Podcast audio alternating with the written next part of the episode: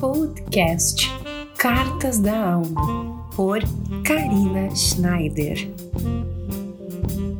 Olá, seja muito bem-vindo! Eu desejo do fundo do meu coração que você esteja muito bem nesse momento. Hoje é um dia muito especial para mim. É seis de outubro de dois mil e vinte e eu estou me aventurando em um projeto totalmente novo. Um projeto que estava na minha mente há muito tempo.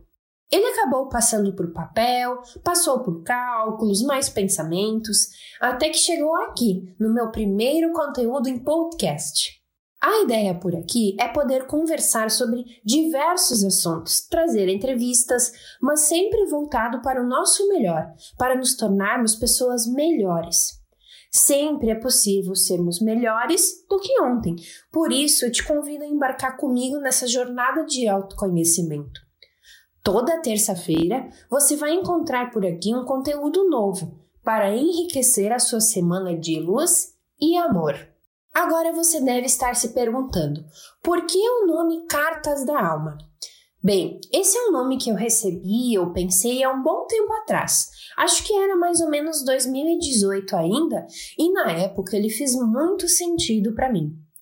Desde lá, esse nome ficou na minha mente, porque o nosso principal objetivo sempre é realizar as coisas conectadas com a nossa alma. Então, nada mais justo do que escrevermos e falarmos sobre ela.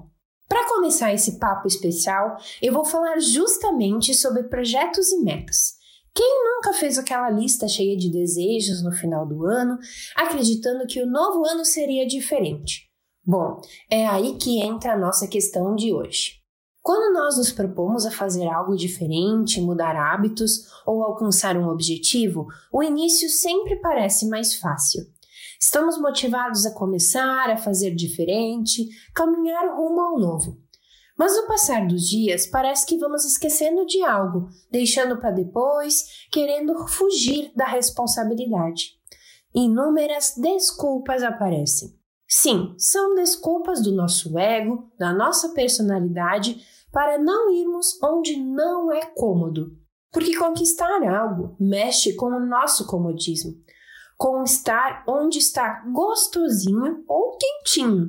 Então hoje eu deixo para você o exercício de olhar tudo aquilo que você deseja, os hábitos que quer mudar e, por simples desculpas, acabou deixando de lado o seu sonho. Nunca é tarde para começar aquele projeto engavetado. Basta você olhar com amor para ele. Eu espero que você tenha gostado do conteúdo de hoje.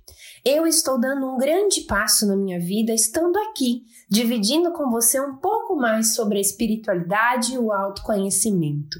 Eu te convido a se inscrever nesse podcast para sempre ser notificado assim que tiver um áudio novo por aqui. Eu desejo que a sua semana seja repleta de felicidades. Um grande beijo e até!